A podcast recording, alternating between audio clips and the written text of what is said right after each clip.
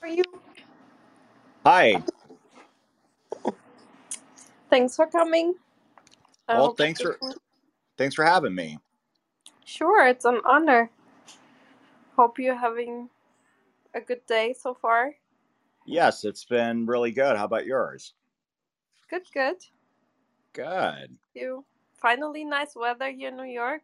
That's it took a while. Yes, I actually live in upstate New York, which is about uh, well, I live about six hours north of uh, the city, um, pretty much near the Canadian border. Oh, that's that's good. Yeah, so it's um, it, it's definitely starting to warm up here as well. Oh, that yeah. Is it too different from here? It's I guess there's more snow in the winter. Uh, so where I live, it there's not necessarily more snow; it's just colder. Oh, okay. So yeah, it's just significantly uh, colder here, but um, it is. I mean, I do love it up here. It's absolutely stunning. Yeah, there's a lot of nature upstate. True. Yes, that there is. The fall is beautiful. That's my favorite season here in the East Coast is the fall. The falls and the summers in upstate are absolutely stunning. But ask me like February or March, and uh, I'll give you a completely different opinion. yeah. I imagine a lot of shoveling, I guess. Hello, Yeah. everyone, and very Yeah. nice to meet you, Dr. Boolani. Hello, and nice to meet you too. Very Yeah, much me- looking forward to your talk today. Oh, sorry, I'm interrupting No, you, no, Kat- I- Katharina. Carry on. I realized I didn't introduce you to Jamie and uh, Serena and Victoria. Hi, guys. Uh, meet Dr. Ali Boolani. Nice to Hello, meet you, Dr. Boolani. Hi, nice to meet you. Please call me Ali. Okay, Ali. Ali. Thank you, Ali. Yeah, nice to meet you all. Yeah, very much looking forward to this talk. It was a fa- your paper is fascinating. Oh, thank you. Uh, it's an exploratory study, but you know we're actually hoping to start the large scale study on the first or in the first or second week of June. Um, as soon as the graduates we get back, we we're going to a conference um, in a couple of weeks. So right after we get back from the conference is when we're hoping to start uh, the larger study. I could tell that from uh, looking at it, and um, but it was a very interesting angle that you're taking with it about. Well, actually, I don't want to get caught up in it when you're about to do a talk on it, but we could maybe ask questions later on. But definitely incredibly interesting. Um, I'm very uh, just. I can't wait to hear more. That's all. If I'm looking I for. may ask a question, uh, Ali, are you uh, accepting any patients for this study, or have you already uh, done the pre-selection or, or whatnot? No, so we will be recruiting for this study. Uh, we're going to be, uh, so we'll start recruiting sometimes in June. This study does require you to come in person. Um, and since we're currently in upstate New York, that's where we'll be doing the work. Um, but we'll be lo- we'll be recruiting about 600 people for this study. Yeah, that's uh, that's really awesome to hear. Um, a friend of mine suffers from chronic fatigue syndrome, and we're always on the lookout to uh, hear what the latest and greatest is. So, uh, yeah, looking forward to this talk. Thanks. Yeah, I'm looking forward to it. I, I actually question whether we're really classifying chronic fatigue correctly. So I think hopefully some of the work that I present today might, you know, get you to think beyond just is it chronic fatigue or could it just be chronic low energy? And um, yeah, we're not sure. There's just chronic fatigue is such a complex issue that, um, you know, we can go ahead and there's people who have different biomarkers for chronic fatigue, yet they experience the same symptoms. So, you know, we've got, we're trying to parse that out. Yeah, it's quite the quite the challenge. In fact, a few years ago, doctors would just laugh at patients like, "Oh yeah, you're just uh, you know you're faking it." So it's nice to see also that it's being taken much more seriously. Yeah, um, we're presenting our work uh, at the CFS ME conference uh, in July at SUNY Stony Brook. and um, that one, I mean, it's an entire conference dedicated to chronic fatigue, and there are some brilliant, brilliant researchers who are coming to speak at that conference. This was sending my mind off into directions of thinking about um, gut bacteria somehow. Um, you know, we're like sharing the well, we are sharing the body with them, right? But the idea of um, keeping it, keeping them happy like a pet. to make sure they keep us happy. Yeah, so you know the gut bacteria are some, and we're still trying to figure out how you know the gut-brain axis works. Um, we are hoping while we're collecting because it's gonna, you know, when you're talking 600 people and two visits, um, I don't have enough manpower to get this data collection done for at least a year and a half to two years. It's going to take us about that long. Um, so with that in mind, we're actually looking during this time, we're actually hoping to see whether we can find the theoretical mechanisms of how it is that uh, the gut bacteria are connected with feelings of energy and fatigue uniquely. Um, and that's something that we we hope to start that once the the full study is off the ground.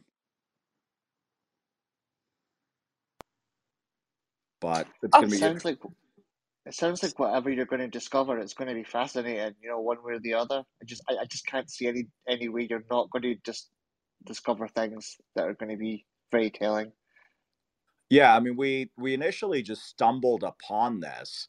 Uh, that's sort of what I'll talk about in my talk today. Is just how we stumbled upon this and how uh, this actually this entire research line came from stumbling through data. Yeah, I think we can start. That was a great pre-discussion to warm up the room. Um, so uh, yeah, we can slowly start. Um, welcome everyone to the Science Society. Uh, we are very honored to have our special guest speaker here today, uh, Dr. Ali Boolani. And let me give you a little bit of background information so you get to know him a little bit better. Uh, Dr. Ali Boolani, he's assistant professor at Clarkson University, um, and he did his um, uh, bachelor at the Tulane University in international relations, and um, later on he also did a master's in international relations, focused on international politics and economics, and then he went on and did his PhD in health and human performance, focused on applied physiology. And then he did the postdoc in exercise physiology um, at University of Georgia. And um, yeah, now he he is he also teaches in the Department of Physical Therapy and Biology, and he also supervises physical therapy research and um, yeah, it's an honor to have you here, and you have such an interesting background. So, uh, usually, Victoria asks um, a couple of uh, general questions before you start with your talk, if that's okay with you. Yeah, that's great. Okay, go ahead, Victoria. All right. Thank you, Katarina. And welcome again, Ali. Science Society welcomes you. We are so happy to have you and hear about your research. Um, as maybe an introductory question to hear a little bit more about you, in addition to your research, I'd like to ask you if you reflect on your life, if there's a time or an experience that you can think of that was a time that really let you know that you were interested in sciences and that you felt a special connection to science. Um, I think for me, there wasn't really an aha moment. Um, I just, as you can see from my academic background, uh, it is very diverse. Um, actually, I've got two other degrees as well that are in unrelated subjects. And uh, a lot of it is just, I'm inherently curious. And so it's just curiosity led me down this path of, I just wanted to know the answer to something and then next thing i knew it i'm down a rabbit hole and now that rabbit hole is turned into understand trying to understand feelings of energy and fatigue as two separate moods and um, yeah i can't really say there was a moment it was more just ooh i want to know the answer to this and i think the educational background gave me the opportunity to be able to ask the questions but also be able to figure out how to answer them Right. So it sounds like, um, yeah, the motivation of curiosity and desire to problem solve. And and I hear that as a common thread in the guests who come to this room. And it's so interesting to learn about how and when people found their path. And so speaking of path, so thank you for that. Can you describe how you found you know the path that led you to the research that you're doing today? And it sounds like from what you were saying earlier that that that may be part of your discussion today. It is. So um, I was in my postdoc. I was getting a postdoc in exercise psychology, um, specifically focused on fatigue. And um, one of the things that I was always thinking of is, well, when I feel tired, I walk really weird. And when I, I also feel like my balance is a little bit off.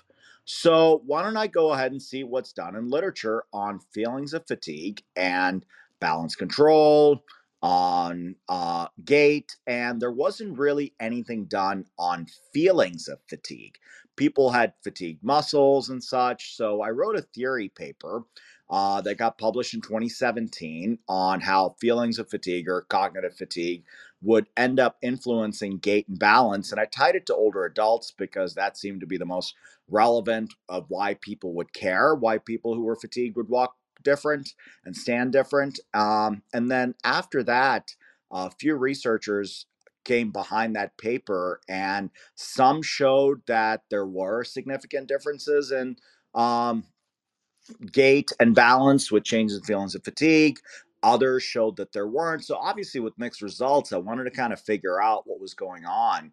And I had some different data sets, and I started. So, uh, I did my postdoc under Pat O'Connor at the University of Georgia. And Pat looks at fatigue and energy as two distinct moods from a psychological perspective, but not necessarily from a bio psychosocial psych, psycho perspective. So I went back and I looked at some of the biomarker data that I had, and I found that biomarkers were uniquely related to feelings of energy and feelings of fatigue. And that's kind of when I went, oh, these psychologists are onto something. Maybe feelings of energy and fatigue are two distinct moods. And so I kind of went down that path and tried to figure out whether it was feelings of energy or feelings of fatigue that changed um, function and found out that they both do change function, but it's in a very unique way, which explains a lot of those mixed results. Um, so it just kind of started down that pathway of why was I wrong and how do, how do, how do I test my assumptions? I think um well I'm grateful that you listen to people and I'm I'm sure many others in here are also because that's that's leading you to your research. So thank you. Um when so now this is the time that you can launch into your discussion and the format that we usually follow is for the guest to share their research, and then that could be followed by a question and answer. However, sometimes people like to have um, being encouraged in their discussion by questioning, so that's entirely up to you. And for people who do come up to the stage, we'll ask that you please flash your mics so we can call on you um, because sometimes we're we're really blessed with a large stage, and we can make sure that we get to everyone. So um, with that, Dr. Ali, the mic is yours, and um, unless you have any questions, and and please enjoy the time. Thank you. Thank you. So I am very open to being asked questions in the middle of the talk. So feel free to ask away, um, and I'll be glad to answer them.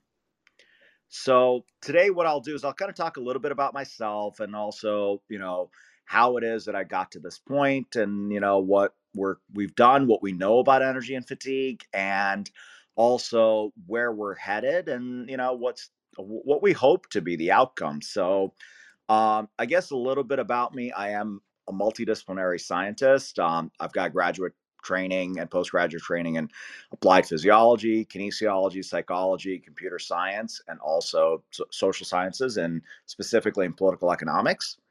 Um, and so, first thing is, you know, when I look at fatigue, why in the world should I care about fatigue and energy? Um, so I don't know how many people in here are clinicians or know about clinical disorders such as multiple sclerosis, Parkinson's. Uh, but one of the things that we always hear about with people with MS and Parkinson's is they have what's called dopaminergic fatigue. So that's something that we are starting to find is that in healthy populations, dopamine is actually related to feelings of energy and not feelings of fatigue. So that might change the way we prescribe, the way we treat these patients, uh, because what we'll find later is that energy and fatigue are tr- biologically distinct and they also manifest themselves di- distinctly. And then the other thing is uh, patients with cancer. So, approximately 70% of patients who have a diagnosis of cancer report feeling fatigued. And this is not really my work, but there is a great group out at the University of uh, San Francisco. They're actually UCSF. And um, what they did was they looked at patients with cancer who reported feeling cancer fatigue. And what they discovered was that half of them reported feeling low energy, and the other half reported feeling high fatigue. So that was very interesting because what we do is when we treat cancer fatigue, it's pretty much the same way. Okay, great, you're going to do X, Y, Z. Whereas it might not be the best way to treat patients with cancer fatigue. Uh, the other thing is chronic fatigue syndrome. I know this was mentioned earlier, uh, but chronic fatigue syndrome, we've got some patients who have mitochondrial dysfunction, others don't. Some have uh, low dopamine levels, others don't. Some have low serotonin levels. So, you know, those are all different biomarkers, which is why we have such a hard time getting a true biomarker of chronic fatigue syndrome because they're just all over the place. And then something else that my work finds, which I am extremely curious about, and I would love to hear people's ideas as to why this might be. Uh, and one of them is gender disparities. What we find is that women report feeling more fatigued and lower energy than men do.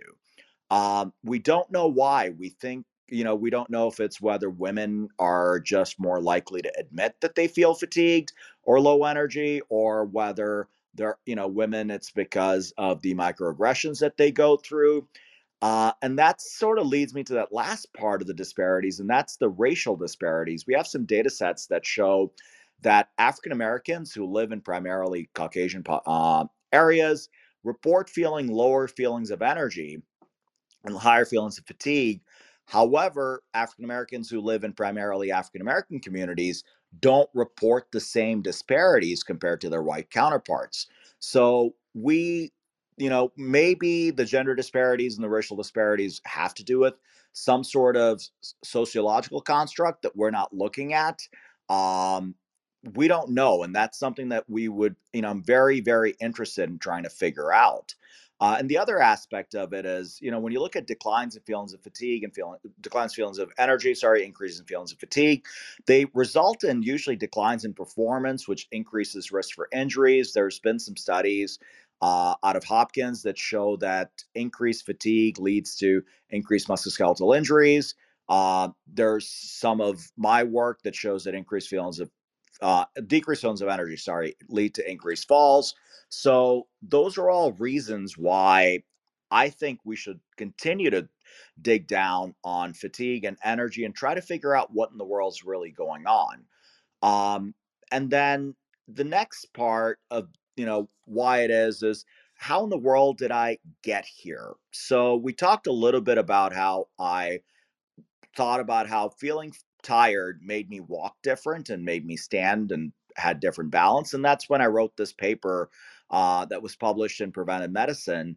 And um, we wrote this theory paper and we found out that, hey, the results were mixed. And that's where, you know, it's really, to me, you've got to constantly, you can have assumptions, but you've got to constantly test your assumptions. And one of the things that I assumed when I started this work was energy was the opposite of fatigue, right? So if you're not energetic, then you're fatigued. However, if I would have listened to psychologists, psychologists for a long time, even back in the 70s, were saying that energy is different from fatigue. You can be energetic and fatigued simultaneously. And they used more anthropological reasoning and they used, you know, factor analyses to be able to show that energy and fatigue were different. But coming from uh, an applied physiology, applied exercise phys background, where you know you you define fatigue as simply just here you go, here are these biomarkers that change, and therefore you're fatigued it's you know you've got to change your mindset and you've got to think differently and you've got to accept that other fields do have the answers as well and it's not just the field that you are studying. So that's something that really got me uh, to that point of figuring out that energy and fatigue might be different and so i take the latest definitions of energy and fatigue which is energy is an individual's potential to perform mental and physical activity whereas Fatigue is the subjective perceptions of reduced mental or physical capacity. And I'd love to say this is my uh, definition, but it's actually O'Connor, Pat O'Connor, who's at the University of Georgia. Uh, those are his definitions. And uh, that's sort of the definitions that we're currently working off of because our current models support that energy is really a subjective mood state, it's a motivation to perform tasks. And then the other thing that my work is finding is that energy, when you're looking at objective measures, what we find is that whenever there's a decline in feelings of energy, there's an increase in error rates. So, for example, if we give people cognitive tasks to perform, when there's an, a decline in feelings of energy, they end up not changing how quickly they respond. Instead, they end up making more errors. However, when they report feeling increases in feelings of fatigue, there's no change in error rate, and instead their reaction time decreases. So now it's just taking them longer to respond, but they're not making errors. And these might seem semantics at first, but if you think about it, um, you know, those could have real world implications. So when you look at how people move based on how they're changing feelings of energy and fatigue, what we end up seeing is when people are fatigued, they end up guarding their themselves. So they end up walking slower. They end up saying, "Hey, I'm tired. Maybe I should take a break. Maybe I should rest." Uh, whereas energy, they just make more errors and are less likely to slow down. You actually see them consistently trying to correct what's going on and trying to basically change how they walk. So what do we know so far about energy and fatigue being different? So, first thing I'm going to do is talk about the biological correlates of energy and fatigue. So, some of the things that we find is that uh, feelings of energy, whenever you see a change in dopamine levels, you see a change in feelings of energy. You also see changes in annexin A1, which changes in feelings of energy. Peripheral mitochondrial function, really, it's SMO2. Whenever SMO2 changes, uh, you end up seeing changes in feelings of energy. Uh, normalized resting metabolic rate. So, this is something that my work is showing that is associated with energy.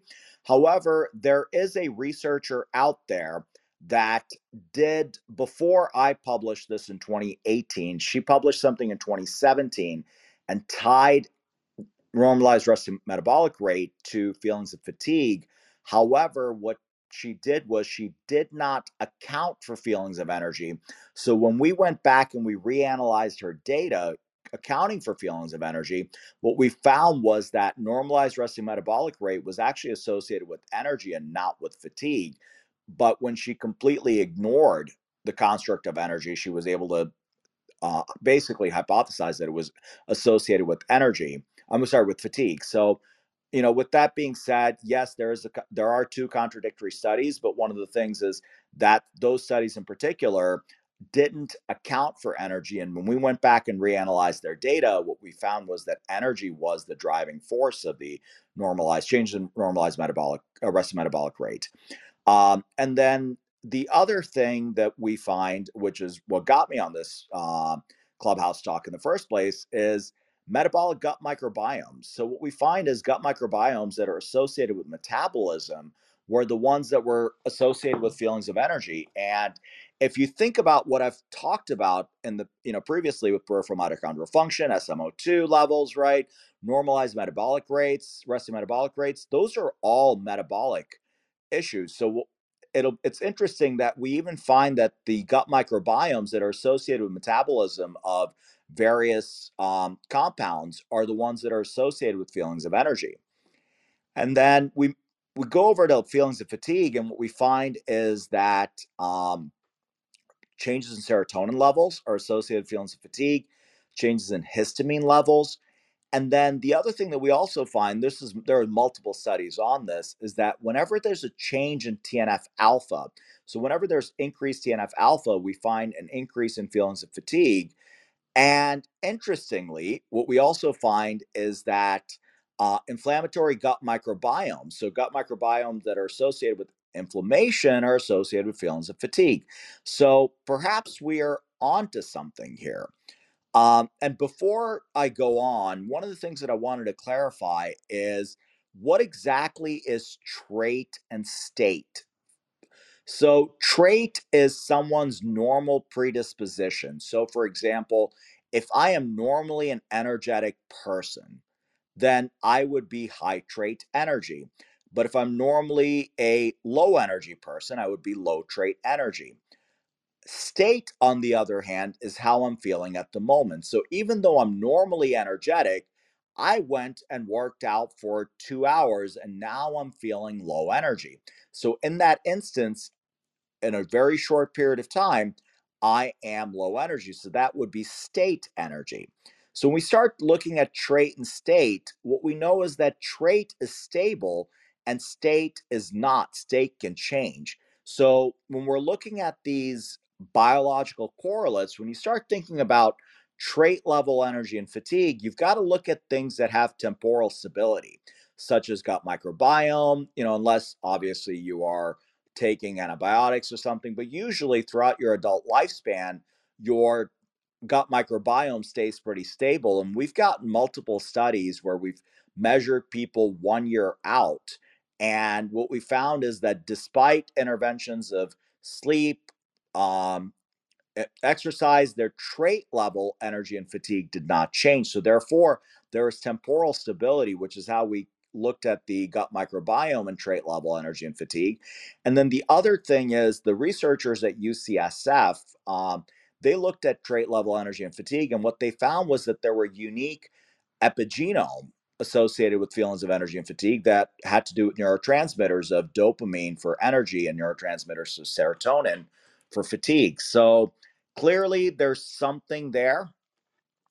And then the other thing is also how fatigue and energy manifest themselves uniquely in how we move. So, one of the things, we're not the only people. There's actually another researcher that looked at um, a really, she looked at a large data set. And um, what she found was that trait level physical energy was associated with better gait associated functional outcomes and also lower mortality uh, in older adults. And what we find is the same thing, where what we find is physical increases, high trait physical energy was associated with better gait associated functional assessments. Um, we did ours in a in a single group uh, over the course of a year. And that's where we saw that temporal stability of trait energy was there over the course of the year. And secondly, their gait associated functional outcomes were also stable because of that. Uh, the other thing that we also find is declines in mental energy lead to declines in balance. Uh, declines in feelings of energy lead to increased variance between limb gait characteristics. So what we find is that people, when they're walking, when the lower, the more, the less energetic they feel, the more errors they make. That actually puts them at an increased risk for falls. Um, and then the other thing is increases in fatigue lead to decreased gait initiation speed. So what we find is that individuals are now when they start gait, they are taking a tad bit longer.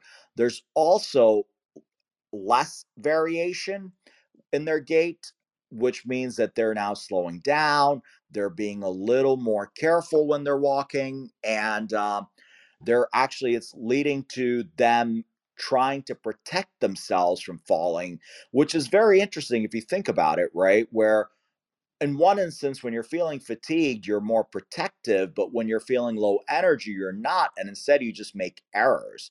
So that's something that um, I find to be pretty interesting. And if you look at O'Connor's work, where you know he's he's talked about the anthropological reasons for why we have these di- distinct moods, why energy and fatigue are distinct.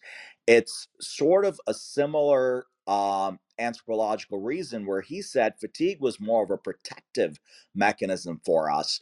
So you know, we looked we, when we felt fatigued, it was more of a way for us to stop doing things. Whereas we felt low energy, it was our way to be less motivated to do it, which is why we had more errors and such. So it was very interesting how, uh, you know, all this is tying into the work that even these um, psychologists who look at it from an anthropological perspective are doing. So we're finding very very interesting results here that reminds me of a, a, a report from i think it was shire pharmaceuticals on the error rate uh, when taking adderall for example. So after certain points the error rate increased regardless of the dosage of the drug. And that was uh, rather interesting because they obviously use this stuff uh, in extreme situations when you really have to be awake. So it'd be interesting to see how these definitions of fatigue and energy translate to that study. So that's you know it's interesting that you bring that up because I'm actually um, one of the things that we did was you know we find that that similar uh, effect with caffeine. So caffeine is a stimulant, and what we find, which is what Adderall is as well, right? And what we find is, and this is in my work, this is Bert Jacobson's work.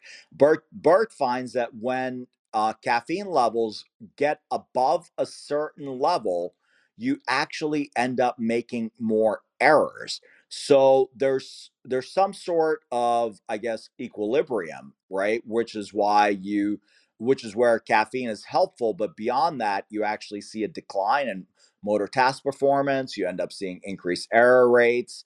Um, so that's very interesting. Where you know you you cited that study with the with Adderall because we see you know this is something that's been seen in caffeine as well and which you know this is interesting because br- it brings me up to another point is where we've actually looked at trait level so how you normally feel trait level feelings of energy and fatigue and what we find is that individuals who are high trait mental and physical fatigue that means you normally feel very mentally and physically fatigued usually get the highest mood benefits of caffeine. However individuals who are high trait physical energy, which means they normally feel physically energetic, get the best motor task performance um, of consuming caffeine. So perhaps it's even the trait the trait level energy and fatigue is also impacting this the response to caffeine and i'd be curious to see if they looked at hyper versus hypo responders in that Adderall study that you just talked about uh, to see whether there might be some differences. And I think that this is where the beauty of data, right? If you really dig down and look at the data, what you find is that there's it can tell you a lot more stories than just looking at the aggregate means. I'll try to find the uh, study and send in the back channel. Oh, that would be great if you could. So that kind of brings me to another point, which is, you know, what we find uh, something that I think a lot of researchers show is that, uh, you know, exercise increases feelings of energy. And then eventually, over a certain period of time, you start seeing a decrease in feelings of fatigue. Uh, what we found was we actually did a study. Um, we followed these 22 individuals for a year, as I was telling you, with the trait level and functional assessment. But we act we put them through an exercise protocol twice a week. And what was interesting is that when we looked at acute changes in feelings of energy and fatigue, we find that there was an increase in feelings of energy, but there was no change in feelings of fatigue. So one of my uh, undergrad students who was a math major, I actually made her plot out everyone's changes. And what she found was that there were some people who were consistently reporting feeling more fatigued when we were, um, you know, when we looked at pre post responses. And so when we went back and took those people out, what we found was actually exercise decreased fatigue. So apparently there's a group of people, and in our particular case, we were doing a um, an aquatic therapy, an aquatic physical therapy intervention. Individ- and this was a group exercise. And what we found was that individuals who have low social functioning, which was approximately 45% of our population, reported feeling increased feelings of physical and mental fatigue after exercise. So perhaps, you know, not everyone's going to respond the same way to exercise as well. Uh, and then the other thing that we see, which is also very interesting, and this isn't just my work, Laura Ellingson's doing some great work with this as well, is what they find is that individuals who sit for greater than eight hours don't get the physical activity benefits on feelings of mental energy and fatigue, but they do get the physical activity benefits on physical energy and fatigue. Um, and this is kind of right along the lines of this whole inter-individual differences. So we have another study that hasn't been published yet. Uh, but what we find is that we make these individuals do mental tasks over the course of um, one and a half hours. So what we did was we wanted to mimic a classroom setting. And so we made individuals do mental tasks for an hour and a half, 28 minutes of mental task with the two minute break. And then what we also did was we so we had three different interventions. One was a sitting desk, the other one was a standing desk, and the last one was sitting for 28 minutes. And then in the two minutes when we didn't give them the cognitive tasks, we had them walk for two minutes. And this is where results were super interesting. When we looked at it as a group, what we found is that as a group, when individuals were sitting, they reported an increase in feelings of anxiety. They reported a decrease in feelings of fatigue. They reported, uh, sorry, increase in feelings of fatigue. They reported decreases in feelings of energy, just sort of what you would expect from sitting. Whereas if these individuals were standing, there was no significant difference. Now, when we split them up based on whether they reported feeling normally high fatigue or low fatigue or high energy or low energy, that's when the results get super interesting. Because what we find is that individuals who normally report feeling low physical energy, when they were sitting, they saw an, a significant spike in feelings of anxiety. And that was sort of interesting because the people who were high trait physical energy reported no change in feelings of anxiety. So, what that suggests is that people who normally don't feel energetic, if they're going to do mental tasks sitting, will see a large enough spike, and which is also what was dragging the entire group up. And then the other, some of the other interesting findings were that individuals who normally feel physically fatigued in a standing condition and in walking, they actually felt more fatigued than when they were sitting. So if you normally feel physically fatigued, maybe sitting is a better intervention for you to not feel that physically fatigued.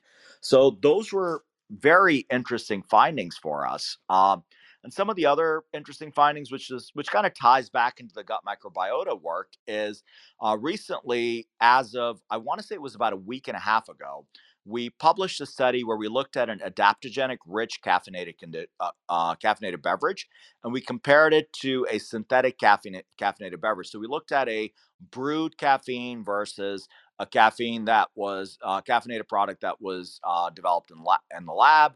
And what we found was that there were unique differences in how people certain people responded to uh, this adaptogenic rich caffeine. And one of the our thoughts are we don't know if the unique impact is based on the gut microbiota or if it's based on the unique epigenetic biomarkers because what we find is that individuals who normally felt fatigued when they had the adaptogenic rich beverage, they actually felt significantly better.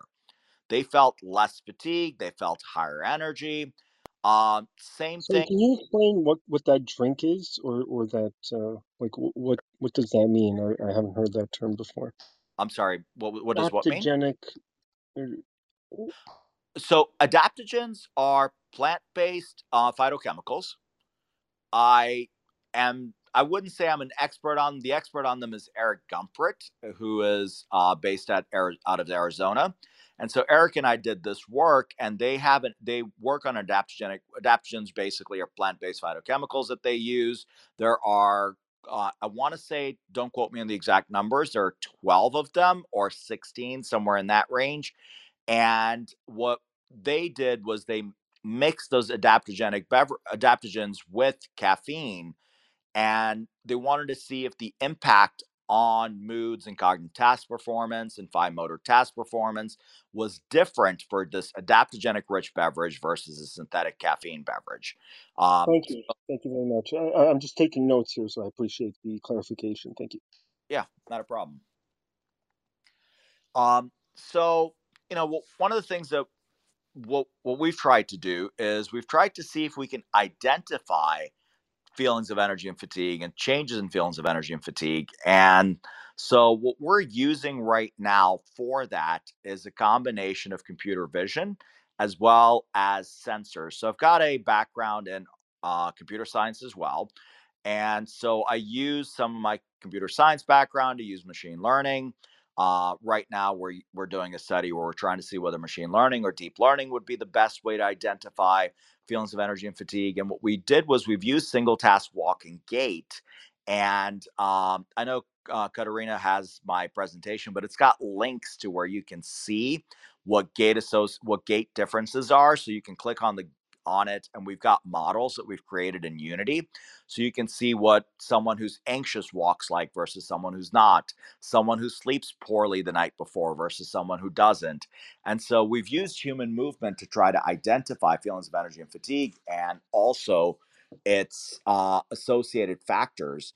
Um, and so eventually, our goal is to create artificial intelligence that can identify how someone's feeling in the moment and then prescribe um, individualized interventions for these people. And so, with that in mind, we are looking at individualized interventions. And some of the issues that we're having is, you know, looking at how people have previously identified feelings of energy and fatigue. And one of the things that we see is that people ha- in the past have used ratings of perceived exertion or RPE to measure fatigue. Um, we actually stopped data collection on a study because what we did was we uh, we measured individuals' feelings of energy and fatigue. We put them through a two hour long, physically grueling exercise protocol. And then we finished that up by making them perform a Bruce Protocol VO2 max test where we had them take their RPEs to a minimum of 17, which is what literature uses to identify as feelings of fatigue. However, this is where the results get super interesting. Half of our subjects reported feeling more energetic instead of less energetic. Half of our subjects reported feeling less fatigued instead of more fatigued. So we figured we'd stop collecting data at 12 because if things were still going to continue at this rate, there was absolutely no point in us collecting data to 30, you know, to an n of 30 so that we can meet our initial power calculations. And so we are hoping to report that because it seems as if we can't go back to some of that literature that uses um, RPE to define fatigue.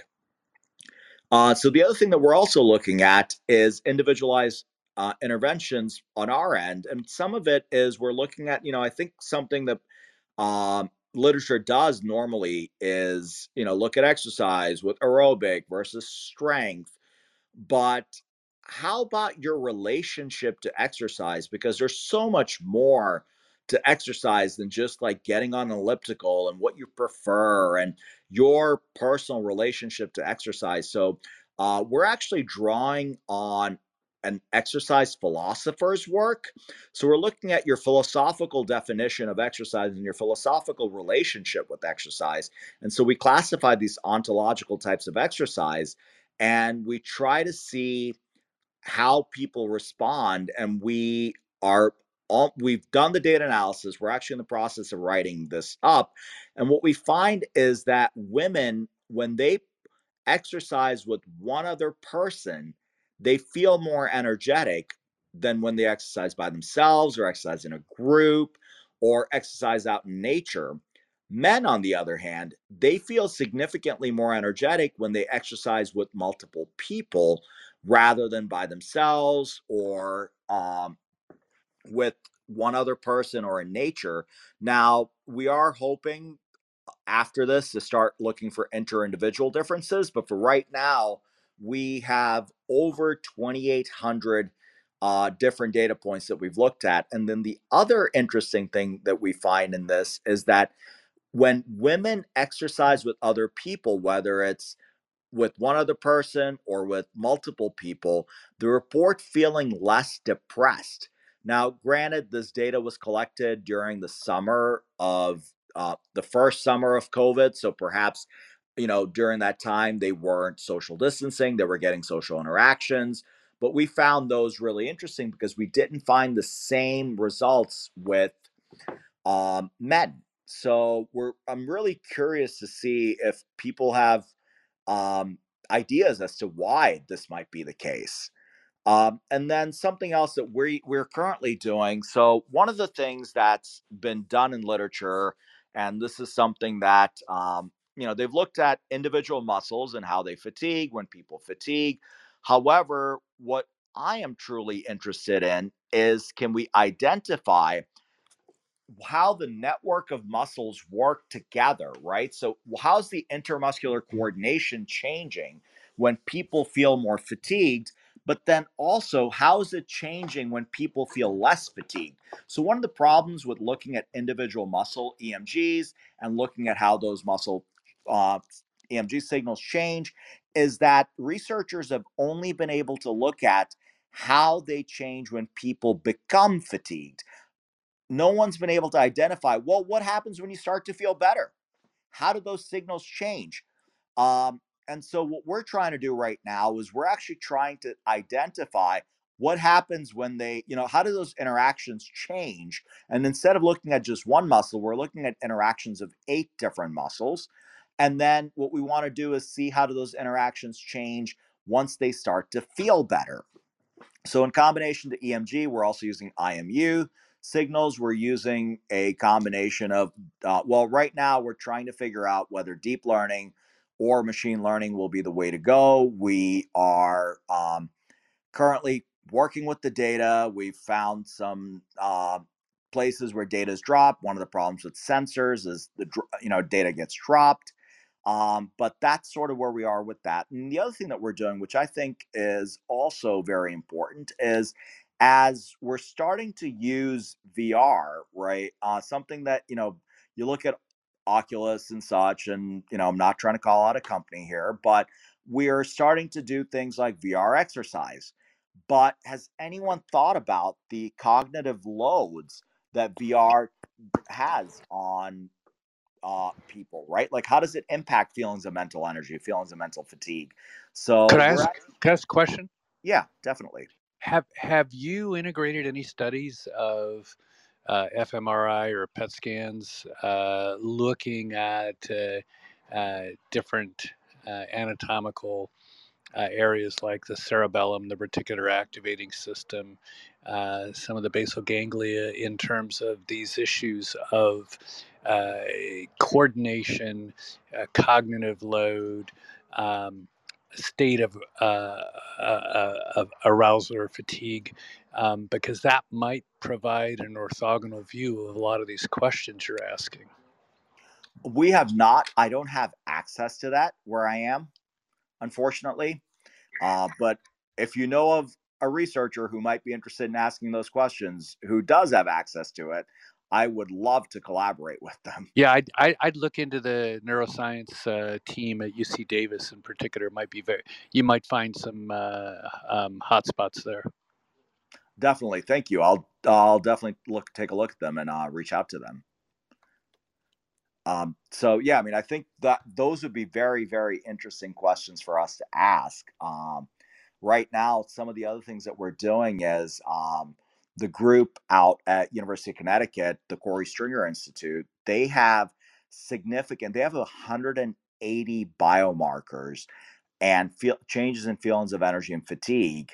And so right now, um, I'm working with that group to try to see what other biomarkers change uniquely with feelings of energy and fatigue. So I just feel like there's so much more for us to learn with this. Um, may I? Oh, Um, sorry. mhm.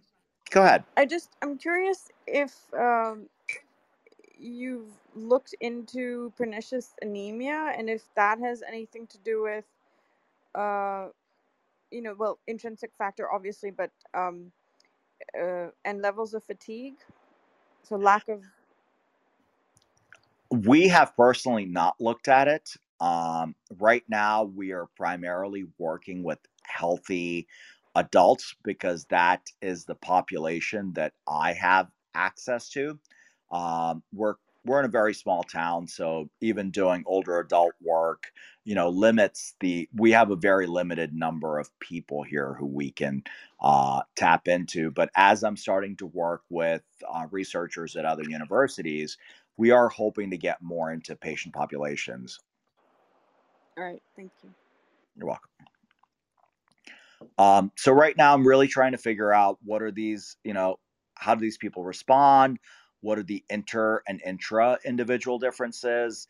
Uh, we hope to create some great artificial intelligence uh, that can help us identify when people are feeling more fatigued and then also prescribe um, intervention. So right now we have a couple of studies that are ongoing. The first study is uh, looking at the gut microbiome stuff that I was telling you about, the larger study. We will hope to start that in June, uh, where we're looking at, and you know, we're looking collecting data on 600 people. And then the other thing that we're doing with that study is we're actually piloting uh, some novel sensors that we have created. Uh, we've created pressure and IMU sensors that can that are about the thickness of a band-aid and we're we've put them in insoles as well as sewn them in a, basically in a t-shirt um, it's one of those um, walmart t-shirts at the moment and we've sewn them in them and we are hoping to use those along with our current imu sensors as well as uh, video data because we want to use some computer vision work as well to see if we can identify feelings of energy and fatigue a, on a larger scale because our last models and we were at 88.6% accuracy with and and those of you who are familiar with the um, you know with the terms when you're talking about with changes in our classifier models i mean we had accuracy rates of uh, 85 88% with um, auc ROCs above 0.9 and then in, in our regressor models we had r squares of 88.6 with our MAEs being less than 0.006 so we're talking we've got very we can we see that we've got very good models and then we just seen bigger numbers so what we're hoping to do is with this when we're collecting data for the gut microbiome study we can also collect human movement data and see if we can do a better job with the larger sample size but also see whether our unique uh, sensors, which to me are a lot better because our current the current sensor models that we use use seven sensors, but I don't know about you. I don't want to walk around with seven sensors attached to me every day. So we're trying to create sensors that can be embedded into clothing that could identify changes in feelings of energy and fatigue. And you know, if you think about it from a perspective of older adults, uh, hey, an older adult, we might be able to alert them when they're at a higher risk for trips and falls, and say, maybe slow down, or maybe members of the military, hey, you're at a higher rate for making errors, or you're at a higher rate for, for Time musculoskeletal to injuries. hydrate, Private. Time to hydrate. Sorry? I was just yelling, but uh, all of a sudden the uh, warfighter in the field receives an audio message that says, "Time to hydrate, Private." Uh, that that would be like an automated system that would actually be very beneficial. I I think. Um, uh, I, my question is, what is the nature or mechanism of these sensors? Because that sounds uh, very fascinating. Like I myself work on sensor technology, so. Oh, so Yeah, this and, is and along the along the same lines, uh, you know, both Under Armour and the military um, are doing a lot of this kind of work. If you haven't plugged into those communities, yeah, so that's really where my work is currently headed. Uh, is being plugged into those, uh, not specifically Under Armour, but uh, military. So I've got a couple of grants that have. Um, it's been, you know, uh, those of you who are academics know how the DoD funding works. You know, you score really well, but it can be put in a basket. Um, I've been put in a basket for the last two grants, um, and the pr- primary reason's just been um, score certain scores. I won't get into details on a public forum, but the scientific scores have been really, really high. Um, and so I'm hoping the collaboration with the Corey Stringer Institute as well as uh, a colleague at University of Indiana changes those scores, and we're able to, mm, you know, secure the funding needed to be able to do this work in the military. Yeah, that's really Well, exciting. one I, I heard that oftentimes these institutions that grant these kinds of uh, funds uh, have some policies like we we reject you the first four times on principle, just a low level filter. So I heard things like that that kind of made me a little bit pessimistic, but uh, I'm still hopeful. well, So well, uh, hopefully you get it on your next shot. well, one comment, I comment, hope so too. one comment to offer in terms of the IMU, the wearable IMUs, in, Mhm. in uh, particularly if you're going after a military uh, application. Um, the sen- sensor quality on the IMU is problematic. In those IMUs, you really get what you pay for.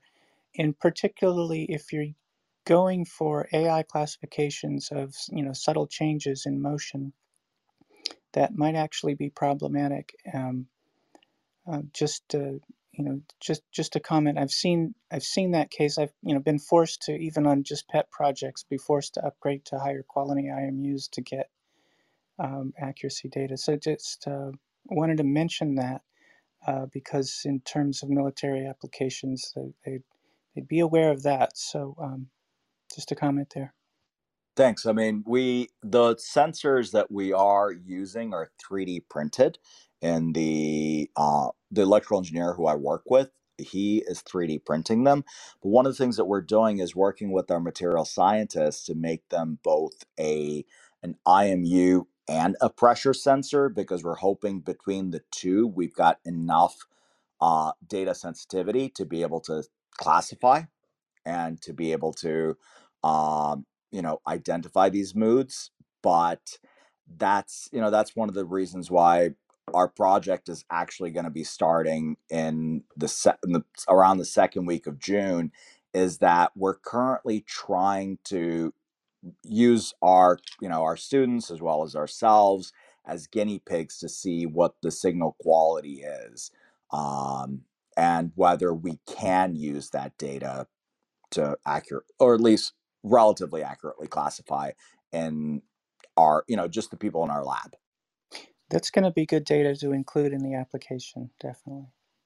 yeah so um yeah we're we're hope we're hopeful it's good but right i mean i just literally earlier today i was the guinea pig so i can tell you we're, we're working on that to hope we're hoping it's good quality data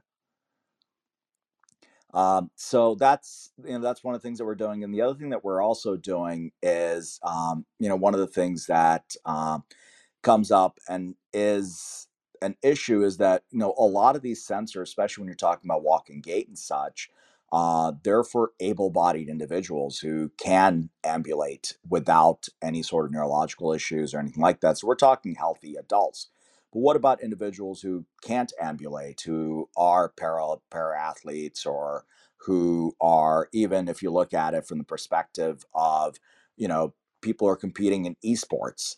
So one of the other things that we're also doing right now, we're partnering with a uh, company out in Silicon Valley, and we're trying to determine whether eye movement, but we're also, in addition to that, we're looking at blink rate uh, as well as length of time of blinking to see if we can identify changes in feelings of energy and fatigue with that data. Um, we just started collecting data on that last week. And so we're still a ways away, but this is something that we're going to give it a shot and see if we're any good at it. Uh, so that's sort of what we're doing at the moment. Um, and hopefully after this, we can, um, you know, start to create some sort of hierarchical models to be able to um, optimize exercise or sleep or whatever it is. But I think we're we're ways away from that. Uh, we still have, and you know, when it comes to sensors, right? We've looked at IMU and pressure sensors, but maybe there are better ways. Maybe there are, you know, maybe it requires us to use um, you know some sort of near infrared sensors along with it so we really need to have a better understanding of these biomarkers that are unique um, and also how are these biomarkers different for various populations um, are there overlapping biomarkers? Um, one of the other things that um, a colleague of mine, well, my postdoc mentor, Pat O'Connor, is finding is that muscle mass plays a role in changes in intensity of feelings of energy and fatigue. Uh, so that kind of brings up the point of like, does muscle fiber type play a role? Um, and then are there unique patterns of contraction between these muscle fiber types? uh, what are these and you know how are these inter-individual differences um, and then something else that you know this is not my work um, but there are there's some researchers that have looked at loneliness and what they find is that individuals who are lonely don't get the exercise benefits of feeling fit, you know uh, when they feel fatigued. They don't get those exercise benefits. So i'm wondering is there some sort of psychosocial component that i'm not thinking about? Um, and then, you know, the microaggression stuff I talked about earlier, are there maybe some social interventions that we can also look at? Um, and then the other thing is using some of my brief uh, behavioral economics background is, you know, how do things like endowment effect change our reporting of these, you know, because a lot of fatigue and uh, energy measures are self reported. How do these, you know, choice architecture, deadline effect, how do these impact our self reporting? Um, and obviously, with technology, we've got these technological um, challenges. As you know, I don't know who it is that just spoke about the IMU sensors. You've got the IMU sensors, energy and fatigue are on a spectrum, which makes it very difficult to create a ground truth. Uh, we should also probably find better signals. And then the other thing, so we did a study just simply trying to capture eye movement data. And at least with our technology, and we we were simply using webcams. Um, we were unable to capture data in darker skin populations, and so that's clearly uh, something that we need to work on. And also, the the stuff that's been the most accurate has also been very data intensive.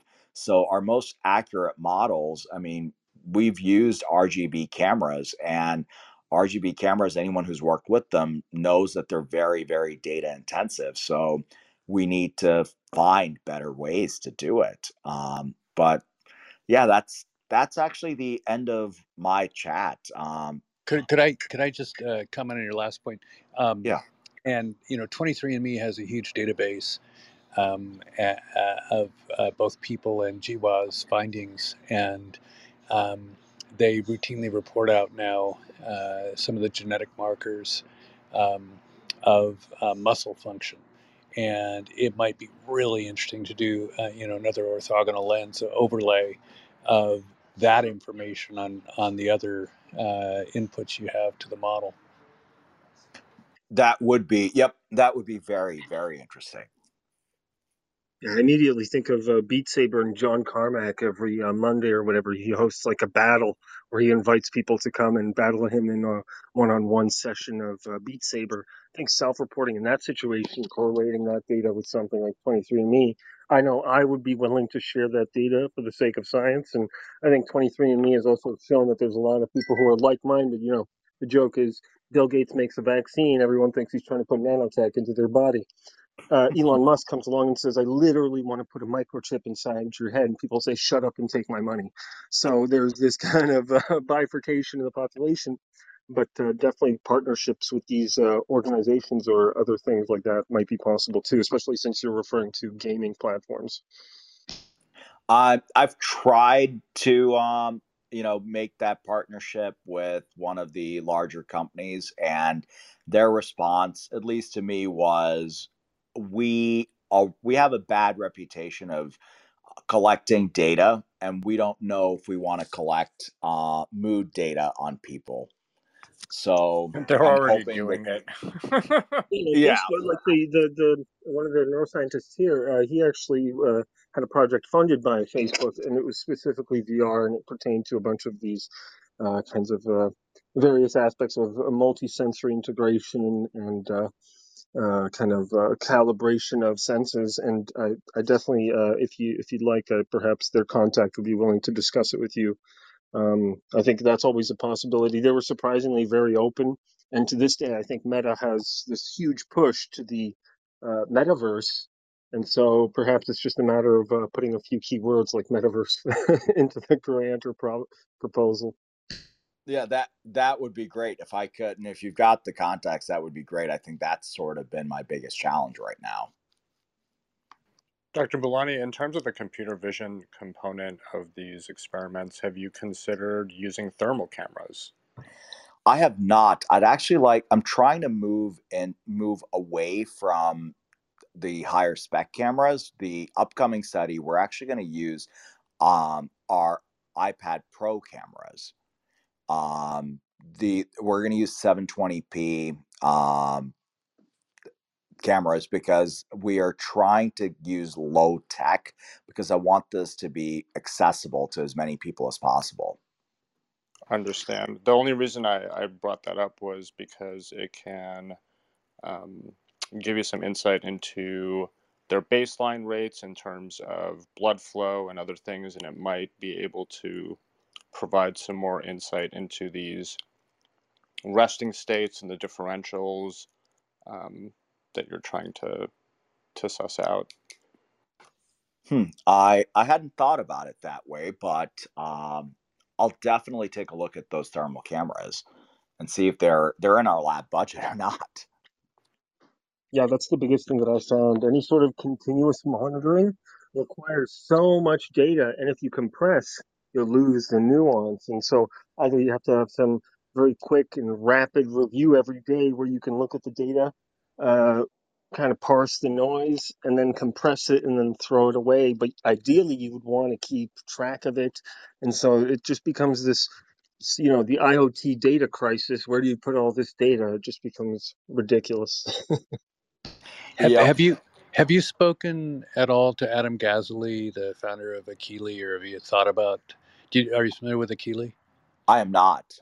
Okay, A K I L I. I would just take a look at it and see if you find anything interesting there. I think you might. Okay, thank you. I'll definitely. I'm actually put trying to put it down in my notes right now. Yeah, it Um, might be interesting in terms of uh, both cognitive load and fatigue, but it, it's it's a gaming tool for cognitive uh, conditioning. hmm. No, I am not familiar, but thank you. I'll definitely look that up.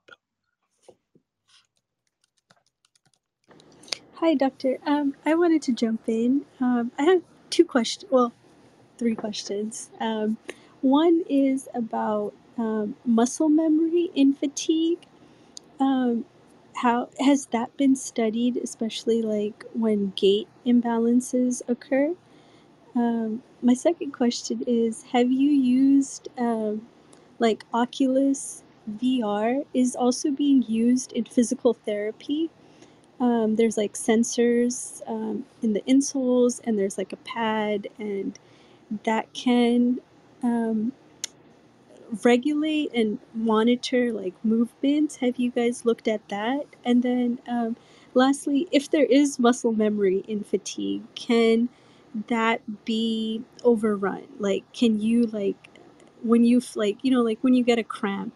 um, it's very painful. Like, can there be something like that where as soon as you feel any type of like tension, you're like, okay, I am fatigued. I need to do this. Or like, is there anything like signals like that that you guys have come across? Um, yeah, I hope that made sense. Thank you. Thanks. So, uh, in terms of muscle memory, I think you know you're looking at motor coordination patterns, right? Um, so right now there is a researcher at APL at Hopkins who is looking at specifically EMG of singular muscles with fatigue. And what he's finding is that the contraction rate drops dramatically, especially of the low frequency signals. Those just change dramatically when people become fatigued. Uh, that's sort of where he is right now with it. What we're doing is we're taking a slightly different approach than he is, and we're instead, uh, and this is something where we are meeting Monday actually to go ahead and work on this. Uh, is we're looking at the interactions of the muscles and how those motor coordination patterns change as people become more fatigued and then also they become less fatigued. Uh, and when we were looking at that, as far as I am aware, we are the only people right now that are looking at those motor coordination patterns. Um, if you're familiar with the group uh, out, Ivanov's group out at BU, we're working with them. Uh, they use uh, they have a I guess they use physics and math math techniques and physiology, and so uh, as far as I'm aware, we are like we would be that paper if we were able to do it well, we would be the first ones to do that. But we're still looking at the data uh, on that, and I can't tell you one way or the other what we'll find.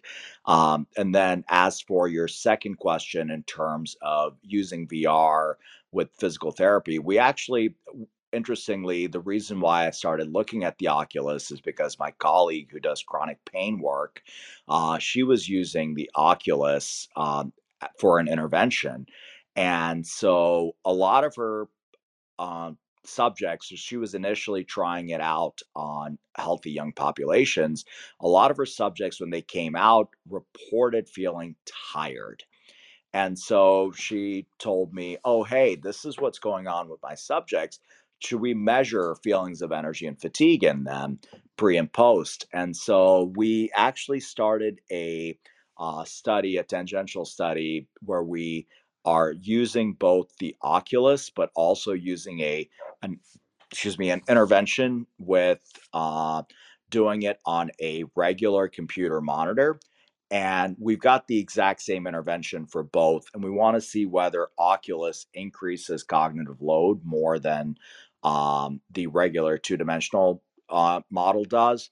And then with that, when you talk about the pressure sensors and such, so pressure sensors are used right now. So right now, what's you know with sensor t- technology, especially when it comes to gait measurements, pressure sensors, it's either pressure or IMU. There are quite a few people who are combining pressure and IMU sensors more in the biomedical engineering world and the PT world and uh, we are actually combining the two as well and, and and what we're looking to do though is we're looking to see whether we can use those to identify feelings of changes in feelings of energy and fatigue.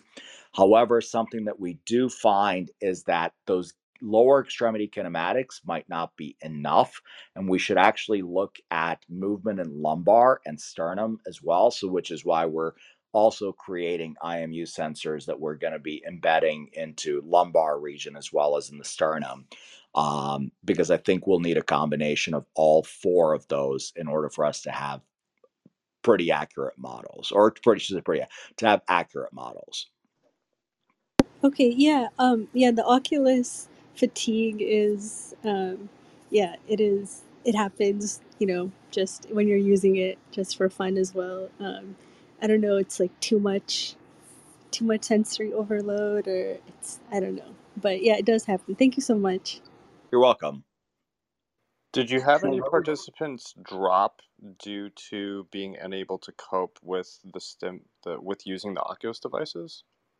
So that one we are currently at an N of nine and we haven't had anyone drop yet but yet is the key word. I have friends who do use VR uh, in their research, and they have said that they've had pretty high dropout rates from people feeling, um, you know, as if they're about to puke and such. So I'm I'm expecting it's going to happen at some point.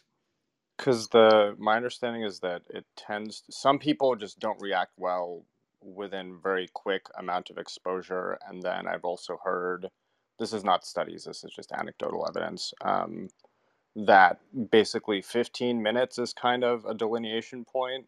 So maybe as a, your experiments are running at what duration? So this one in particular is running at tw- 25 minute bouts. So they get 25 minute bouts and then they get five minutes of rest. And they're doing it for an hour and a half. Interesting. Okay. And from what I can tell you right now, just based on the N of nine, I've just been keeping an eye out on the data. Um, boy, that is a huge change in feelings of mental energy and mental fatigue. You actually see both of them are just, um, by the time they're done with that hour and a half, they are drained. Because that's one just the, the, that's just the self-reporting. There's no like um, objective markers for that, right? There are. So what we're doing is, um, so O'Connor back in, I want to say 2005, uh, what he found was that there were selective attention tasks that looked at accuracy versus reaction time, uh, specifically the Bakan test. And so what we've done is we've created a game that uses the Bakan uh, not sorry, not the Bakan, the RVIP, the Rapid Visual Input Processing task. And so it's basically just spaceships that are similar uh, to what the RVIP task would be and what they, you know, what O'Connor, Scholey, Kennedy use. And we've created that on the Oculus as well as on a 2D laptop. And um, that's what we're making them do. So they're actually, we're trying to mentally fatigue them on top of them using this VR and right now i mean just what, what we're seeing the result the results are i mean the the effect size is really large. I don't know how much further we'll have to go uh, we've got an irb for 30 but based on the effect sizes that i'm seeing we might be able to stop at 15 and still meet our power. Fascinating. Looking forward to that for sure All right, who else has questions? Let's see mic flashes. I know I have some, but I would like to see if anybody else does. Can I uh, ask, please? Um, so this is really interesting what you're discovering. Are you thinking then that um, more data, at the very least in the short term, could allow for maybe more effective uh, workout regimes and general physical fitness and, and better ways to like analyze how to um, find the optimum um, sort of eh, set up and, and, and health system for a person then like a you know like a workout regime you know but this would be another thing to test and, and take into account then for to maximize health and even mental disposition. That's what i think, right? So I think at the end of the day, the goal is to have an optimal routine for everyone. So um, as I said, with um, you know what we're we're looking at right now, people's relationships with exercise and whether that plays a role. Um, I have a colleague, Jacob Meyer at Iowa State, and he's looking at various intensities and so he's actually working with me, the master's student who's actually collecting data for the gut microbiome study. That's not his thesis, but his thesis is looking at various intensities of warm ups and how those impact performance on various tasks. And so we're kind of hoping from that we're able to determine how there are, you know, how there's various inter- various intensities and types of exercise influence mood response and um, that we're hoping that's the start to that personalized medicine which i think is where we should be headed is you know for you it might be 10 minutes of high intensity but for me it might be 15 minutes of moderate intensity. I don't know. And that's something that would be very interesting. This is very much putting me in mind of um, when I was at the gym and they're kind of you know they calibrate where you're at with your uh, BMI and how they explained to me that your weight, uh, you know, be, be, in, in the past, you would just be checking your weight and you would just work out and then your weight would go down.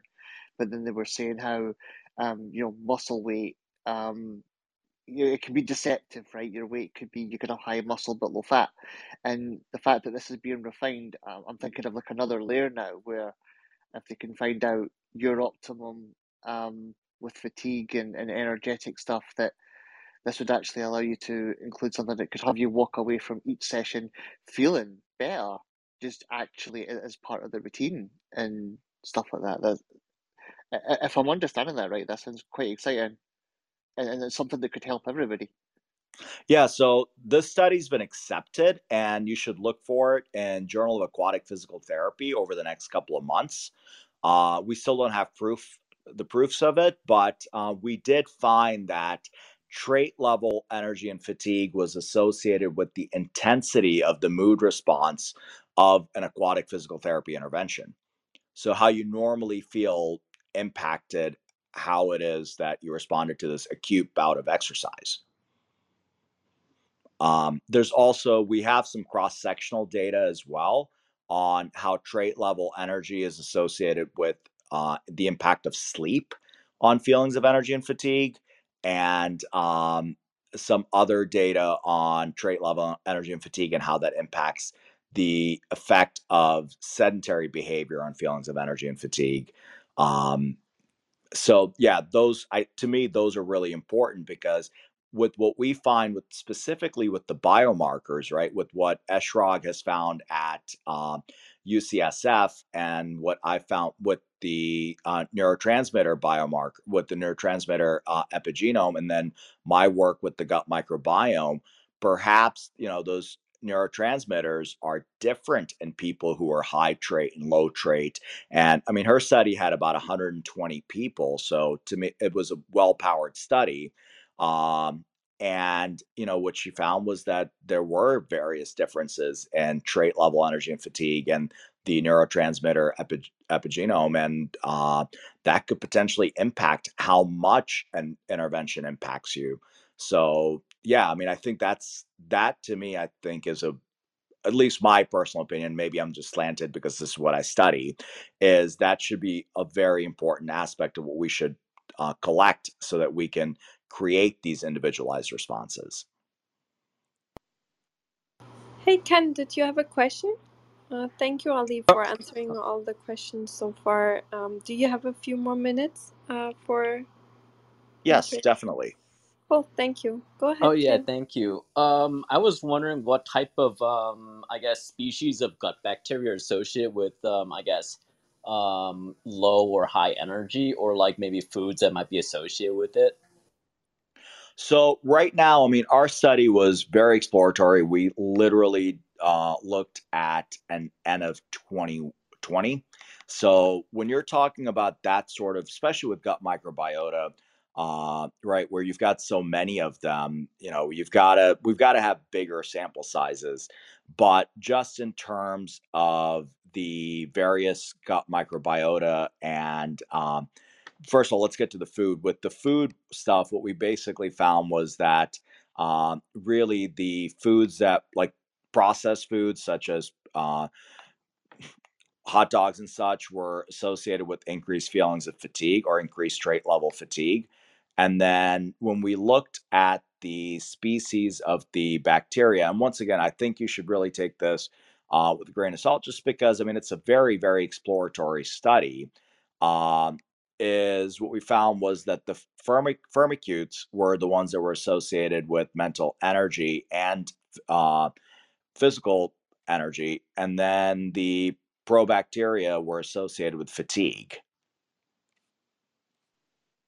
So it's like lactobacteria that's associated with, I guess, more energy from what you've studied, and I guess like the prebiotics are like fiber. Yes. There's been a lot of uh, lot of studies around increasing acidophilus to uh, stabilize the gut microbiome, but that's unfortunately not always the issue. Um, so I was actually curious what other markers you were looking at in the microbiome. So, uh, I'm not the gut microbiome expert. I've uh, Lori Byerley, my colleague at LSU, is the gut microbiome expert. Expert, and she is the one who will be really digging down into the gut microbiome. I am more the energy and fatigue expert who thought that hey, gut microbiota stable, trait level energy and fatigue stable. Is there a relationship? And that's how Lori and I started talking about that. Synergy, synergy is uh, is great. It's uh, it was very interesting how you're talking about the synergistic, uh, um, well, the differences between caffeine and the synthetic versus the the organic um, formulations, and I was thinking that generally it's probably the the organic formulations were probably more effective due to the synergistic effects rather than the synthetic, and also to reinforce that idea when you were discussing um, how people were viewing the the group exercise versus the individual exercise, the the synergistic effect applies there as well. Yeah. Um, so with the adaptogens and you know with the synthetic, what's really interesting is that caffeine, the the synthetic caffeine, uh, both groups were pretty much the same. But then when we looked at the um, with the adaptogenic and brewed caffeine, it was really interesting where there was this dichotomy of people who normally felt horrible responded really well to this and to this brewed adaptogenic rich caffeine, but then people who didn't normally feel horrible, they didn't respond well at all, but they responded much better to regular caffeine. So honestly, I couldn't tell you why this is where you know I think the gut microbiota would be very important because I'd be curious to see whether the bacteria that are responsible for metabolism of some of these um, adaptogens might be associated with you know there might be a higher quantity in people who normally feel horrible Thank you, Dr. Um, oh, sorry, you want us to call you Ali. Thank you. Um, now I'm seeing that we have a lot of friends on stage and people who have joined since the beginning. So I'll repeat if you would have a question, please flash your mic so that we can call on you. So we now we have Dr. Shah, Cici Rahim, and Mona, and Janelle, and Ken. Do any of you have a question or comment that you would like to offer, Ali? So thank you so much, Ali. Uh, I mean, uh, unfortunately, I could not listen to the whole discussion, but for sure I will check on the PowerPoint that you just shared here. So I see that uh, the result of your work, that's a wonderful work. And one of my question, I mean, that's about the short, I mean, chain fatty acid. And we know that as I just noticed at the beginning, you mentioned about the cancer patient and how the gut microbial can be uh, as a key factor actually for the cancer patient. Do you have any further information that you can share with us through that? So I'm not the one who's done the cancer work. The cancer work is primarily uh, the lab out of UCSF. Um, Eshrog, I believe, is her name. Her last name is Eshrog. Uh, but she's done most of that work on cancer fatigue, and not only the uh, the epigenetic the unique epigenome of the different neurotransmitters, but she's also done some work on gut microbiome as well. But that's their work. That's not mine. I'll have to follow up with that uh, as a as I'm a, a cancer patient myself. Fatigue is always such a pain in the ass, and it seems to ebb and flow, and it's hard for me to pin down when or under what circumstances it emerges. As I try to control or or, or control for it as much as I can. So. And I, sorry, I was just going to say that's where, you know, it's so important for us to be able to figure out whether these patients are feeling fatigue or they're low energy because that would change the treatment.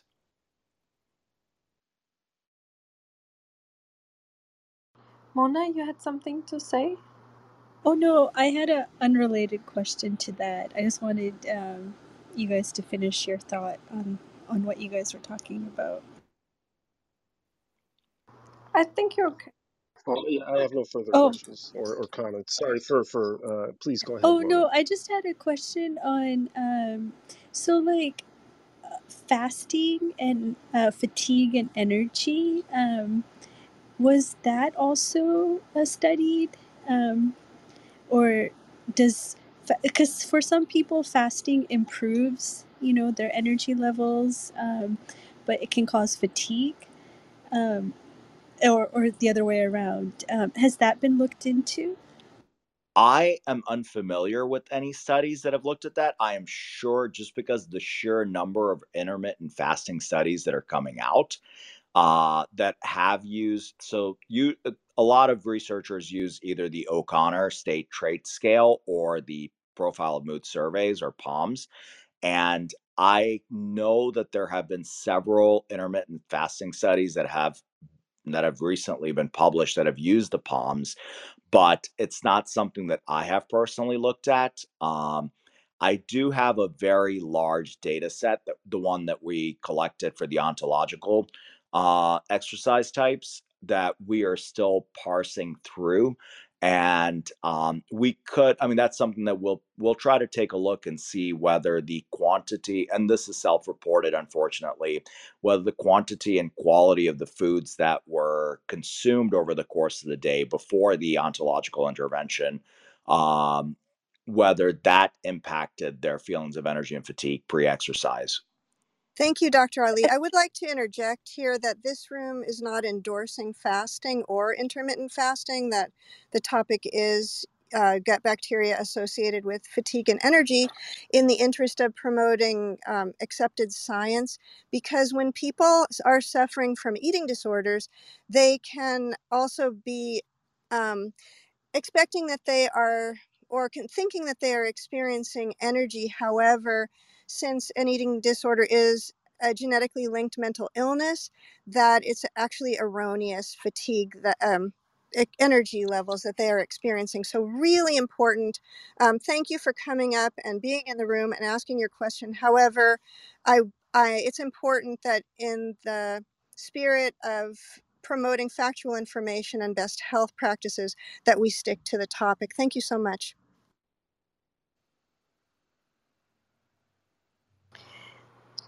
Yeah, I I wanted to add that there might be a lot of data. Um, I, I mean, I know that there is a lot of data from clinics in Russia and North Europe where um, they used to be uh, fasting, just being on water for uh, even two weeks in mental health facilities was um, was done quite frequently, and there is a lot of data about it. I at some point started looking into it. So um, yeah, if, anyone is interested in looking at those data sets, um, what it then actually does to the body and um, the mental health, um, yeah, please look into those.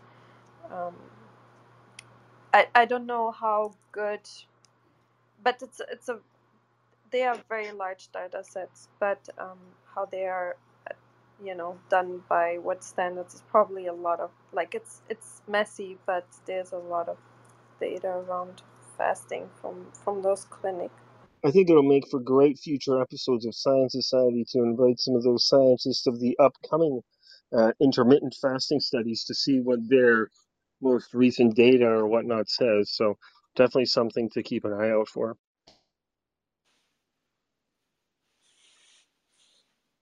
Yeah, my apologies. I was just asking a general question. Um, yeah, I wasn't going. I was actually going to ask another question about HLA subtypes um, with the gut micro. Oh, yeah, no Yeah, problem. It's just that yeah. there is so much disinformation about fasting and eating disorders are deadly. They do kill one in 10 sufferers. So it's extremely important that when we're in a public forum that we're very cautious about using supported data to discuss things such as fasting because eating disorders take lives and it's important that that we stand up against that. So, yeah, no reason to apologize. Um, just please leave informed. Thank you. Although I think uh, Katerina did post something to Tech News around the world a few days ago about uh, a study that talked about one of the best times to eat during the day was when you are most active. So that was an interesting uh, study that we could perhaps talk in some future dates. So I will say this: we did we have one study that we published in Nutrition and Health, where we found that people who skipped breakfast, we had people come into our lab between 10 a.m. and noon, and people who skipped breakfast reported feeling significantly more fatigued. Uh, but that was just from you know having them come in repeatedly into our labs uh, for another study, and we had them self-report what they ate for dinner the night before and breakfast. And the people who reported feeling uh, reported not consuming uh, breakfast that morning were the ones who reported feeling more fatigue, or also the intra individual differences when days that our participants skipped breakfast, they felt they reported feeling more fatigued when they started our intervention. And as a side uh, joke, uh, maybe they were fatigued of the study as well, which sometimes happens as well. Having participated in a few clinical studies myself, it's often hard to uh, be energetic uh, every time you come in. So missing your breakfast probably sounds like a shitty morning, and then you have to come in and do stuff. So if you miss your breakfast, perhaps that's not the best start to a day. So missing the breakfast definitely not a great option. Yeah. But honestly, in a clinical level, I mean, we should rule out other conditions as well. I mean, it, it doesn't go in a way of, I mean, always saying that it can be related or not related, because I don't know exactly what was the Mona's question about the HLA. But in general, reducing the inflammation can be the goal in a body. So it can, I mean, can be by the food or it can be by other approaches. It's dependent on the situation.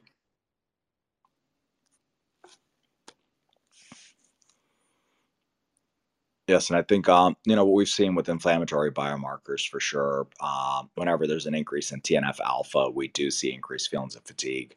Um, we have thought about, um, and we did apply to two different grants. They didn't end up getting funded, uh, but we did look at look to see whether some of the foods that have been shown to have energy enhancing benefits, uh, cocoa, um, adaptogenic rich beverages, whether those also had anti-inflammatory, uh, you know, effects. But unfortunately, the um, companies that we did apply, because this was private co- uh, companies that we applied for grants with, they have they're they currently for this year do not have the budget they did before the pandemic hit they were interested and then the pandemic hit and everything stopped for us in terms of human subjects work in person and so they told us to shelve everything and then we reached out to them this year and they were like uh don't have the budget for it this year Yeah, something like 70% of biotech funding uh, evaporated in the last week or two. So perhaps it'll uh, result in some uh, reshuffling in the future. But damn. yeah they told us to reach out to them in 2023 sorry about that. Uh, I have a question. Did you say um, people like did you categorize if people were prone to having allergies or they had a lot of allergies versus not, or do allergies in general play a big factor in you know in inflammation and then also fatigue? Uh, would be really interesting uh, to look at. I think. I I agree. We actually eliminated people with allergies in our study, uh, just because you know that that was not the goal of that study. Uh, but the work that I'm currently looking at with the Corey Stringer Institute, they didn't eliminate anybody, and they did look at allergy. So that is something that we have talked about. Uh, potentially looking at, but it's further down the line. To, but then again, this is, um, you know, that that's a very large data set that we're going to slowly parse our way through. Yeah, it would be interesting to see if exercise and uh, um, eating habits would um, maybe also change the allergy uh, and inflammation states and allergy um, states. Like if it would help, if there's like a specific exercise regimen that would maybe help cope with like allergy seasons or things like that. Because back in time, people like when when I first had allergies and asthma as a kid, people would like the doctor would tell my mother that I should do a lot of exercise and swimming and stuff. So um, I don't know if that's still like I don't know if it was database, but uh, or if anyone confirmed that. But it would be interesting. Yeah, I'm not familiar with any of those studies. The data that we have with the Corey Stringer Institute was just a baseline allergy panel that they did, and then we they collected blood biomarker work monthly over the course of four years on 270 athletes. So there's no repeated measures on the on any of the uh, IG. So none of the uh, allergy biomarkers are repeatedly collected. They're just collected at baseline. Uh, Ferris uh, joined the stage. Do you have time for one more question? I know we're going for an hour and a half. Yeah, I'm good. Thank you so much. I really appreciate your You're welcome. Ferris, welcome to the stage. Go ahead. Yeah. Oh, thank you, Katerina, and thank you, Ali, for uh, explaining to us this work. I actually just uh, a few minutes ago came into the room, but I was going through the slides uh, that you have up, and uh, I just finished going through them, and I did notice um, from a sort of a doctor, you know, as, as a clinician, um, the tiredness and fatigue and energy measurements and expressions, or you know, perception of levels of energy, are are so I wouldn't even say secondary. They're like tertiary or even even higher up in terms of how in, in terms of being a construct, in terms of that there there's so many levels below them that influence them. There's so many confounders that is so hard to pinpoint and um, let alone quantify, and and and even after that, let alone try to try to describe the mechanism behind it. Um, and I know a lot of the grants are focusing on mechanistic aspects of research, and I can totally understand how difficult it must be to try to study, you know, tiredness and fatigue and and the you know energy levels, whether they were measured externally by some sort of a, uh, semi, you know, however well validated a tool is, or that they're just self-reported. Um, but I was wondering if the hormone levels, the several hormone levels that do influence activity levels, metabolism, um, sort of cognitive activity, uh, clarity, um, the energy levels, the the muscular uh, tone, as well as the, the the muscular metabolism, as well as its reactivity in terms of time. I did notice that on one of your slides.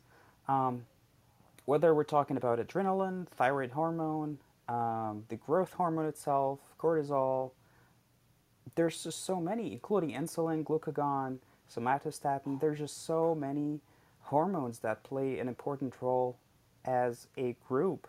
And so, if you're studying the hormones itself, it's kind of a world of itself. Then, how about if you're studying all the factors that are influencing this? And, and I just find it really difficult to wrap my head around how you might be able to try to sort of pinpoint a uh, not just one or two or three or ten, like a group of causal factors that might influence this, as well as try to figure out a way to increase it or decrease it, or help people that or help people that are, you know, reporting or suffering from low levels or too high of levels, which I wouldn't expect people would suffer from that unless they're, you know, um, suffering from other stuff that they would usually push them to go to the doctor. Anyway, anyway, I I, I don't want to you know ramble too too too long about this, but I was just sort of fascinated first by this work of yours, which is amazing, and I hope I wish you the best of it, especially that you're trying to go about doing it from multiple angles.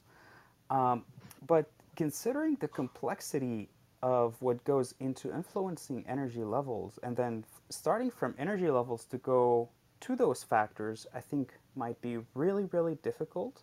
But potentially, maybe trying to focus on some of the aspects that are uh, from your work are, are showing up as well established in terms of causal factors, any causal links that you're seeing that might be more potentially, you know, um, it sort of changeable that you can modify, modifiable, that potentially can, you know, influence this these energy levels and this you know feeling of tiredness the most.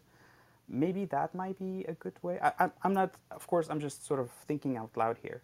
Um, but yeah, considering the complexity of this, um, I'm just fascinated b- by what can be done. What, what, what do you think of the complexity and how do you try to tackle it? It's something that I think I'll spend my lifetime doing. It's a very, very, as you said, I mean, it's extremely complex, right? So if you just take dopamine, uh, when you start looking at the hormone hormonal levels, right, it's gotta, you've got to also think about epinephrine, norepinephrine. Um, so with us, you know, when we're looking at the at least the hormones that we've been able to isolate, they've simply been based on, well, you know, we gave them uh, we ended up giving them, uh, you know, we did it. Hist- we used a histamine blocker, and when we did, we found that there was a decrease in feelings of fatigue. Um, but you know, as we're examining, we've got a really large data set with the Corey Stringer Institute where they actually measured 180 different biomarkers and 270 people over the course of 12 months for four years. So that is something that we are really hoping to spend time exploring and going through and figuring out what those complex interactions are and how it is that those might impact uh, feelings of energy and fatigue. But when you talk about interventions to in, to in, improve them, right? So one of the things that we have found is that um, AVO2, so SpO2, skeletal uh, mitochondrial function, uh, when we see an increase in uh, SpO2, we end up seeing an uh, basically an increase in feelings of energy. So one of our thoughts is potentially improving mitochondrial function and increasing the density and the number of mitochondria. So something that we got um, we we applied for a pilot grant um, we got funding for it but unfortunately the pandemic hit so it got accepted uh, pandemic hit and then that project never really got off the ground uh, but we're hoping to get it up and going is we wanted to see whether exercises that used both lower and upper extremities. So we were specifically interested in uh, using, you know, the bikes that have both the arms and the legs versus the bikes that just have you pedal. And we wanted to see whether really increasing mitochondrial density in both upper density and number and whether increasing in both upper and lower extremities versus just lower extremities if that would change how someone feels better over time or trait level fe- feelings of energy and fatigue. Um, we were, you know, we got funded for a 12 week grant uh, by the American Physical Therapy Association. Uh, but unfortunately, as I said, the pandemic hit and the co PI on that grant. Um, he's had some things where he has been unable to actually follow through and we've we've not been able to restart that study or shouldn't say restart, but start that study because it got accepted literally at the end of February and things shut down in March. Yeah, some in-person studies are still restricted at uh, the university, so it's uh, it's quite difficult to uh, do clinical work, especially within the field of uh, psychology or any participants for that matter. So, post-pandemic, different world indeed. Yes, uh, I mean one of our studies that um, the one that we're using EMG to identify both uh, increases and decreases in feelings of energy and fatigue uh, using EMG work and the muscle interaction. All of our participants had to complete the data collection with the mask. And I really wonder whether it changed their self reporting um, and whether it impacted even their perception, ratings of perceived exertion, and such uh, on the exercise protocols. So I'm I'm very very interested to see if that's what happened.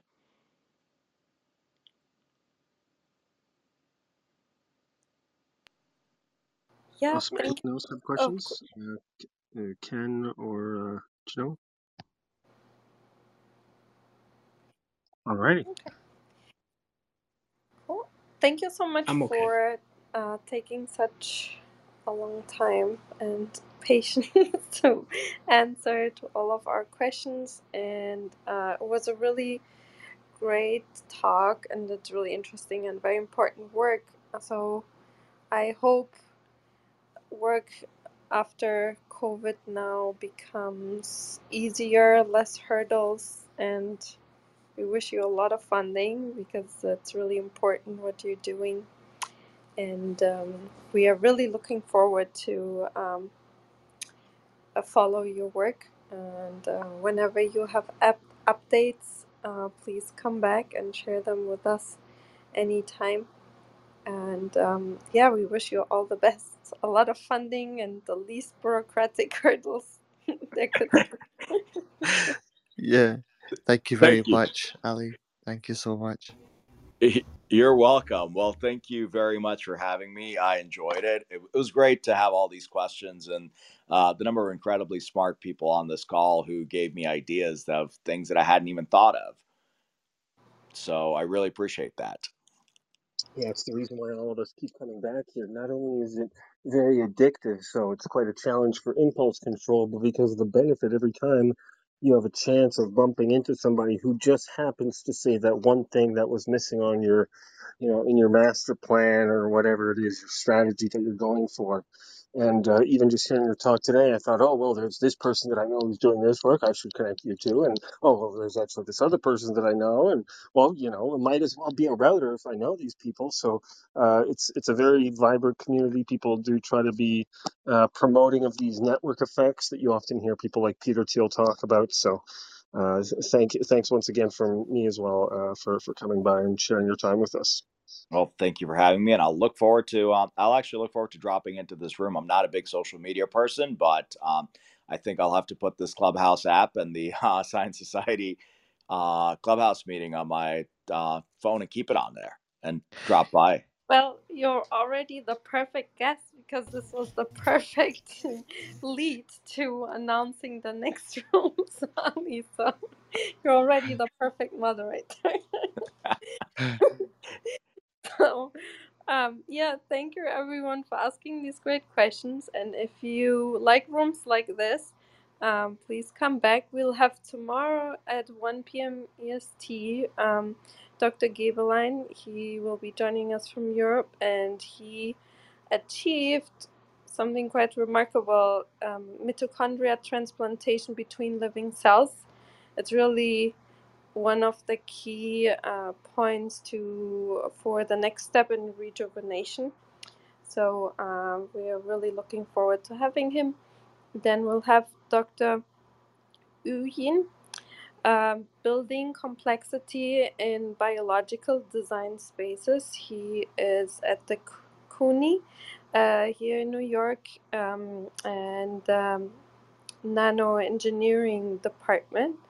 And he will talk about his uh, interesting work. On Friday at 1 p.m. Uh, EST, we'll have uh, a room about dogs. Whoever loves dogs should come. Um, it's a study about how dogs recognize dog and human emotion. It's not very um, common that um, species recognize emotions of other species, so it's quite remarkable how well dogs do this, and this is a study about that. And then on Saturday, we'll have Dr. Cheryl Cheng. She will talk about using molecular orbital based machine learning. Um, yeah, and um, we'll have a lot of great guest speakers. And please come back if you uh, like these discussions. And again, a very special thanks to you, Ali. It was a wonderful talk, and uh, we had a great time. Thank you again. Thanks for having me. All right. Thank you very much, Ali. You're Thanks. welcome. Welcome. Have a great night. Thank you. two, one. Good night, Bye. everyone. Bye.